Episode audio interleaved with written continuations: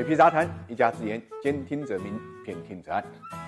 股市震荡风险大，稳健投资才能守住财富。理财魔方稳健组合，人工智能帮你管理，带你稳稳赚收益。过去三年总收益百分之二十六。理财魔方拥有证监会颁发的基金销售牌照，各大应用商店下载理财魔方 APP 即可购买。余额宝有底线吗？答案是没有啊，因为数据显示啊，天弘余额宝的货币基金七日年化收益率呢，现在已经跌破了百分之二，至百分之一点九七八。这是这个基金啊，二零一三年成立以来首次呢跌破百分之二。作为国民理财神器的余额宝，七日年化收益率跌到一点九七八，是个什么概念呢？我们大概算了一下啊，每天一万块钱的存款，怎能获得呢？不到五毛二的收益，这和二零一三年六点三的收益率根本就不。在一个水平线上，而且从长期来看，余额宝的收益率可能还会继续下降，因为在过去的两个月里面啊，以美国为代表的发达国家呢，再次开启了大水漫灌的模式，甚至放出了零利率乃至于负利率的超级大招。虽然中国央行保持了相当的政策定力，但是在多轮定向降准、LPR 下行、调低逆回购利率这些政策组合拳的刺激下呢，利率走低呢也是大势所趋。那么利率走低呢，这个流动性的释放必然会导致呢，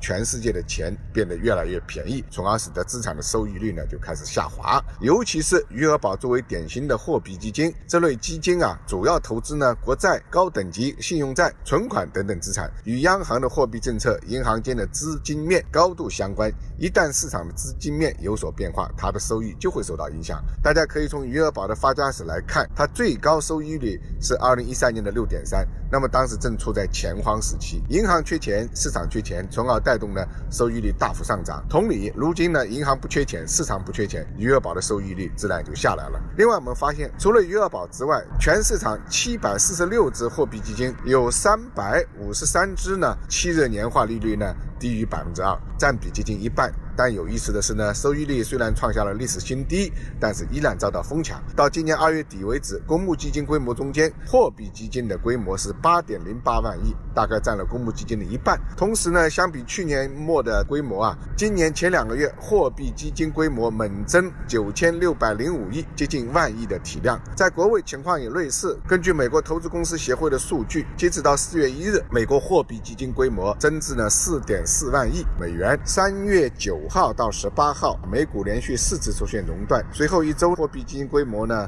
骤增了两千八百六十亿美元，成为美国自二零零七年以来资金涌入货币基金最多的一周。为什么会出现这种收益率和体量相反的情况呢？这背后正是避险需求陡增所致。今年以来呢，受到疫情影响，全球主要的股指、大宗商品呢都出现了比较大幅度的下跌，连黄金这类的避险资产呢也没有能够幸免。而货币基金不同于股票资金和债券资金，它的安全性和流动性呢要好，特别是在疫情爆发之后，居民的消费活动减少，支出呢也相应减少，手上的活钱呢在暂时没有去处的情况下，大部分呢会流存到余额宝中间。毕竟在这个特殊时期，收益呢是次要的，生命和安全才是第一，这也就是现金为王的真实含义。